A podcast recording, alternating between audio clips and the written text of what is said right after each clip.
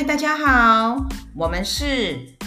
中小板娘 Talk Show， 我是 Mandy， 我是 Gina， 很高兴与大家空中相会。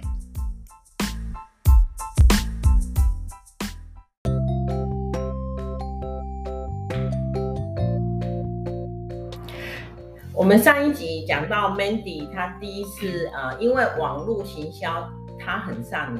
长，所以她第一次成交物件也是因为网络的行销让她成功。那我就很有感触的，就是说一般仲介都会对网络行销第一次成交的那种兴奋啊，或者是一些感受啊。那我想要问一下 Mandy， 你第一次成交你的心理状态是什么？第一次成交一定是非常的开心，因为首先呢有钱赚了，其次就是你冒泡了，那种成就感是非常开心的，而且也就验证了我在网络上的行销是正确的。因为其实我们都是新人的话，你刚开始有些新人是真的，业界就有一句话，3年不开张，开张吃3年。但所以有很多仲介非常的穷。你虽然看他在卖房子，但是他可能整年度他都没有成交。那小欧我是因为我本身是斜杠，所以我还会有一份收入。但是呢，很多正职的仲介人员他们是就完全只有靠这一份工作。那你看他如果一整年都不开张哦，那真的很吃紧。你的斜杠，你另外一份工作是家庭主妇，因为 Mandy 有一个很好的老公，所以她没有什么经济压力。也算是啦哈，反正就是这样，反正有斜杠啦。其实对我来讲，我还能够挺接受斜杠的生活，因为我觉得每一个可能都是可以创就出你更进一步的成就，我觉得啦。那我又有一个兴趣，就是你在接了这么多 case 啊，就是案件的时候，那有没有特别让你有感触的，就是失败的案件呢？你很想卖它，但是你一直就会碰到一些困难。其实倒是没有说很想卖它，你碰到困难。其实我觉得仲介本来我们赚的就是服务费，那最可惜的，我最近有一个 case， 就是这个物件呢开价是800多，那有个客人就出价出650，那650很多对，是有差没有，那个售价是700多万的，那他客人就砍了一个650万的价格。那其实在我的认知上，我是觉得是有机会成交的，因为虽然他没有达到底价，但是我觉得以我跟屋主的沟通是有办法让他用这个价卖。那当下呢，我其实没有很积极。当下我觉得我的错误点在我没有很积极，因为我只打了一通电话给我这一位屋主朋友，我就跟他讲说，我有客人出价650，那时候客人他的那个屋主的想法，他是觉得说，我又刚开始卖而已，他想要再等，因为他手头上有几家的房仲在帮他销售这个物件，那他就觉得说，可是反正刚开始卖这个价钱就先不急。然后他这样讲的时候，我就知道我吃了闭门羹，因为他不愿意这个价钱卖。那我就想说，好吧。那因为我基本上我在签斡旋的时候，我大概会抓2个礼拜左右。那因为第一次跟他沟通，他这样讲，那我觉得其实我如果再多打个几通电话，他会同意卖。结果呢？当我这个物件的斡旋时间过了之后，我的这位屋主朋友他就打给我说，Mandy， 我那个房子签给你卖好了啦，650 OK 啦。可是呢，我跟你说，有些客人他是当下他下了斡旋以后，他可能回去想一想，他觉得冲动，对，他冲动，然后你又让他拖了这么久以后，他已经没有兴趣了。结果他退了斡了，你再去求他来买，他也不要了，因为他会觉得这个屋子应该不止650，会有一般人的心态会这样。不是，他倒不是这样，而是因为有些客人他当下看到他真的很喜欢，一股冲动，所以为什么中介呢？你带看的当下，你一定要带你的议价单，因为他冲动的当下，他马上你就要叫他付斡旋了。哦，那个客人他付了斡旋，他是真的当下是很喜欢的。后来他是回去想一想，因为他也看了蛮多物件，他当下想一想，他觉得因为我这个房子的物件只有一间厕所，有3房，但是只有一间厕所。他后来他就觉得想一想，他觉得一间厕所太少了，他就想说他要再看。所以当这个时间就是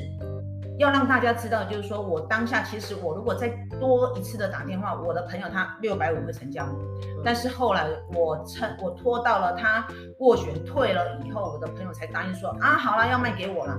应该两个角度，就是说他在这段时间他也没有其他客人出价，所以他心软了，他心动了，他觉得说哎呦目前就只有小Mandy 有出这个价，那他也同意，他也觉得说好啦，反正他就不要坚持，他愿意卖。所以我如果再多打几通电话，我这个服务费就再过了，我就又多冒泡了一件。那这件事让我觉得比较过2晚的事，就是我的不够积极，让我这个物件没有成交。就是这样。很可惜。对，我觉得服务嘛，就是建立在情这个物件上面，就是这个角度上面，我们就是做中介的，好像就是你要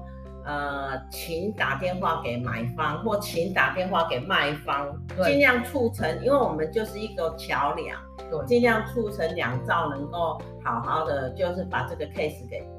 给结束，给那个买方卖掉，然后卖方买到也很高兴。对， Gina 讲的对，真的是你要很殷勤的跟你的两边的双方去做好沟通啊，因为有时候他可能会需要我们再去跟他拉一点价钱，那买方可能又很坚持，他就不加价，那这种情况你就是要去敲出一个大家都可以接受的价格来。那反正这一个物件就是我觉得我很可惜的一个物件，而且这个物件我是开发，对，我就觉得真的他等到人家退斡了，他才要告诉我说他愿意用这个价卖给我的时候，已经换不回了。那是不是我们可以理解成说，如果说我们如果做中介的人，就是在退斡以前的，比如说你抓的是2个礼拜是斡旋期间，那我们是不是可以理解说，如果在退斡前3天，我们可以再积极打一通电话给卖方，那可能应该要这么做，那可能这个物件就会成了。正常是应该这么做啦。那因为呢，现在的一些房地产之类的。卖方很硬，买方也很硬。那卖方硬的是他没有空间让你谈很大，所以变成说我们中介心态上就会觉得说，哇，他780，我的客人出650，那根本就是可能没得谈，所以就变成说我也就比较想说，好吧，那就算了。但是没想到我的屋主竟然是心软的，他决定卖2晚、其实就这一点的话，我几次个人卖我自己的房子，其实一般屋主当然是希望卖高，就是卖再高一点，但是通常一般人的就是大众都是这样想。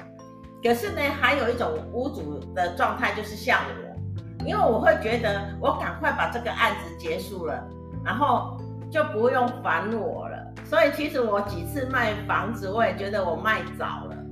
是真的。对啊，所以有时候要有坚持，你才能够卖个一个好价钱。但是如果又卡到说，反正屋主很想卖的时候呢，那真的就要靠中介3寸不烂之舌，让他愿意牺牲啊。我们并不是说一定要去让我的做法，我不会想要去让我的屋主去牺牲他的权益，但是呢，我就是原则上客人出什么价，我一定老实回报，那决定由他我也不会多洗脑他，所以就会变成说我错过了我这个650万的成交。那我又比较想了解的就是说，那你说你这个案子是开花，那你通常是用什么方式去做一个开花？陌生开花吗？还是就是还是那个亲友开花呢？还是说你是用什么方式能做到开花这一块？这个哈、其实因为 Mandy 我就是一个斜杠，我真的也不太有很多的时间去做开发。那客人怎么来的？我告诉你，其实基本上客人哦，你如果成交一件、两件，你的客人就会可能是从你成交的这个客人的身上来的，因为他认识了你，他可能就会介绍物件给你，甚至像我之前的成交呢，我在网络上宣传我的物件的时候，就有一位客人，他就主动联系我说他的物件要让我卖，然后他的物件是在南投，那做中介呢就是无远弗届，我再远只要他愿意委托我，我都会接。所以他那时候他是看到，应该是可能是我的宣传跟我的文宣方面都还做得还不错，所以他就觉得说他可以放心把他的物件委托给我，那他就把他的物件委托给我，那我也确实就是这样跑了一趟南投。那后来因为其实这个物件我也有帮他成功的销售出去，所以我成功帮他售出之后呢，他就又继续的委托我各地的他的物件，对对对啊，所以有时候物件就是这样源源不绝的进来。然后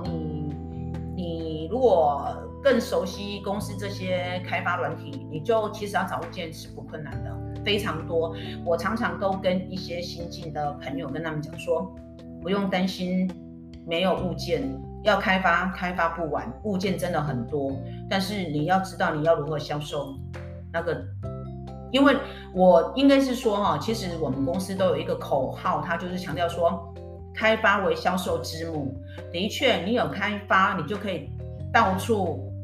那个叫什么，到处冒泡嘛。因为等于说你开发的话，大家一定要找你配，好，那你就一定都有机会。那我刚开始没有物件的时候，我就是觉得说，那我没有物件，我要如何赶快领到我的服务费呢？就是我要勤做销售。所以我刚开始是把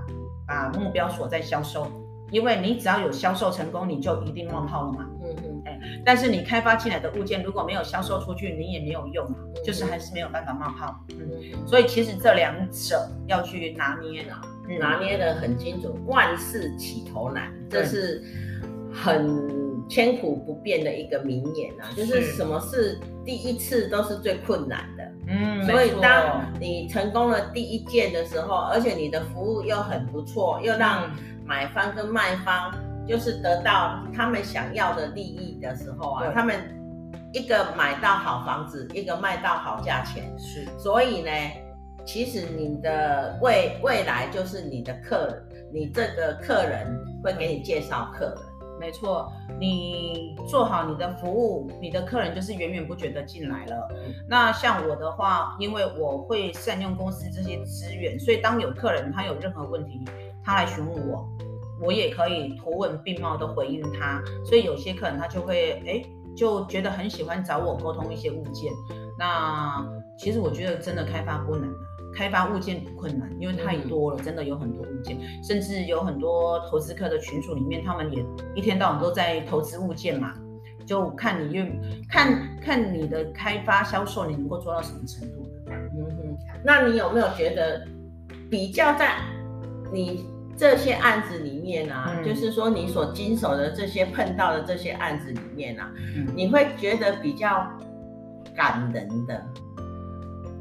比较感人的，其实有没有什么故事可以挖出来给各位大家分享？我觉得每一则成交都是一个故事。那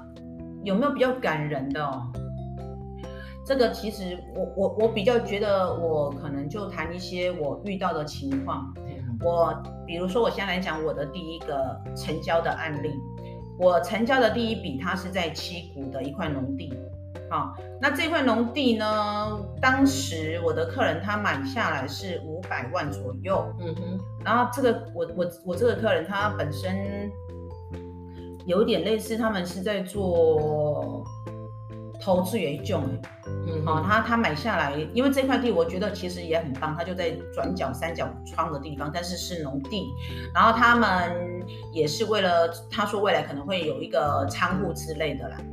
那这个客人他有一个儿子，这个都是我们在签约之后他跟我聊到的。然后他那时候就说他的土地，他买的这块要登记他儿子的名字。然后其实他讲的时候，他就有点眼眶泛红。嗯、你看一位男子眼眶泛红，就知道他心里有很多的感触。因为他那时候跟我讲说，他儿子可能在叛逆期，然后就做了一些很叛逆的事情，然后他希望他可以回归正常，浪子回头。对，他希望他可以回归正常，然后可以好好的有一个，我无法去形容他当下讲的话，但是他的内容的意思就是说，他怕他儿子挥泪把钱败光，对，败光，所以他还是想要为他的儿子留下一点东西，所以他就买了这块地，要登记他儿子的名字。所以一般人对房地产是我们台湾人，就是我们中国人都是有土司有财，嗯，所以他们会觉得说，什么最妥当，就是买房地产最妥当。对，包括我本身也是，嗯，我从23岁我就买了第一间房子，聪明。哎呀，为什么会买房子？因为23岁。因为嫁嘛哈，为什么会想到买房子呢？啊、嗯，哎，然后很多我那时候的朋友也问我这个问题啊，为什么会买房？你会想要买房子呢？那有时候我会开玩笑跟我朋友讲说，因为我要有一个打算。自己做打算，然后我就说他们一定会说啊，你以后会结婚了。我说那这样的话哦，就让我老公养小三用啊。其实人真的不要这样讲、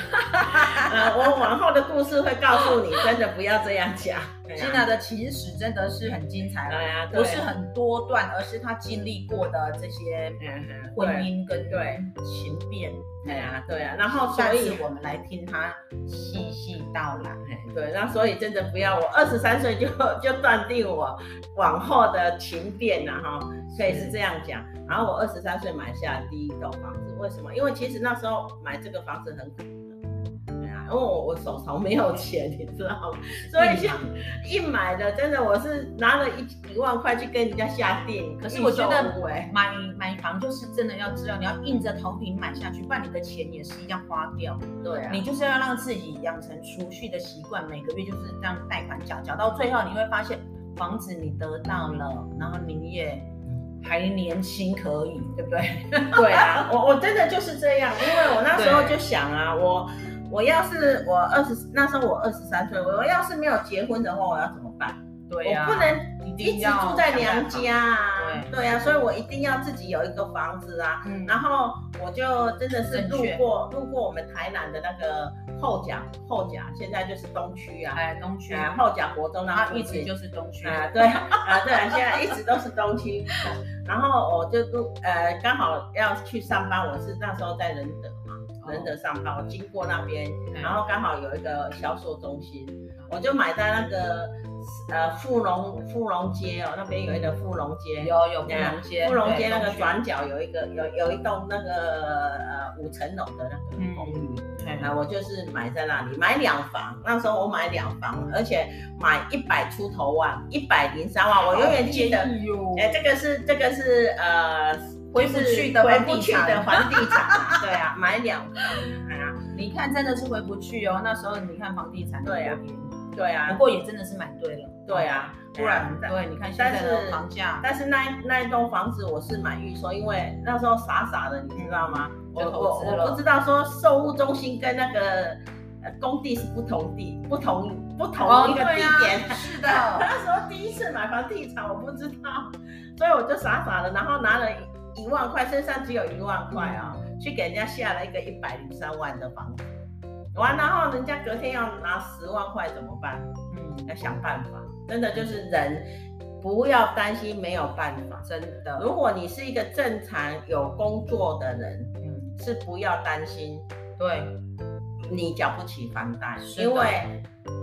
要给自己一点压力，对，船到桥头自然直，对，没错，对啊。他那时候你，因为我认为 Gina 是因为那时候有工作，所以他不怕他缴不起。一定是买的当下一定有一点心理准备了啦，只是说可能当然就讲得很紧，然后你的一些生活的平常的你可能要改变，哎，就是这样。因为那时候我压缩自己身上只有50块，哎，不过每个月吗？每天，我每天只能花50块。对，可是因为那时候三十几年40年前啊，我现在60岁嘛，不好意思讲出我自己的年龄啊，这一段请剪掉。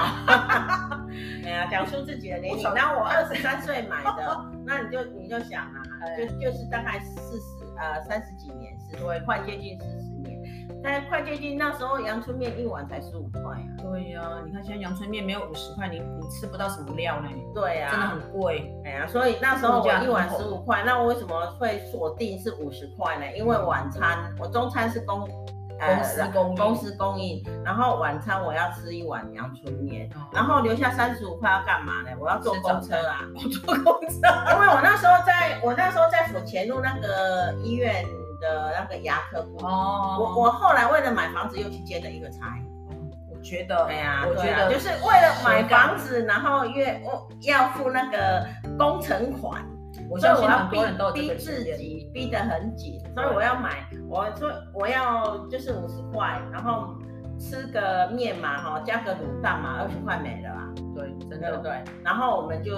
还要坐个公车，所以一天只允许自己有50块。嗯哼，对啊，所以其实房地产仲介跟购屋是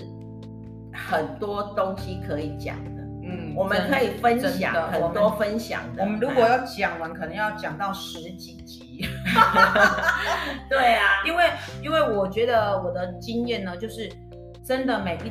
一段的冒泡都有它的故事，都非常的精彩，我都觉得，而且有一些mega在里头，都是很值得跟大家分享。对，那我现在要先跟大家介绍，我们一直在讲冒泡，这个就是我们中介的一个术语，就是你销售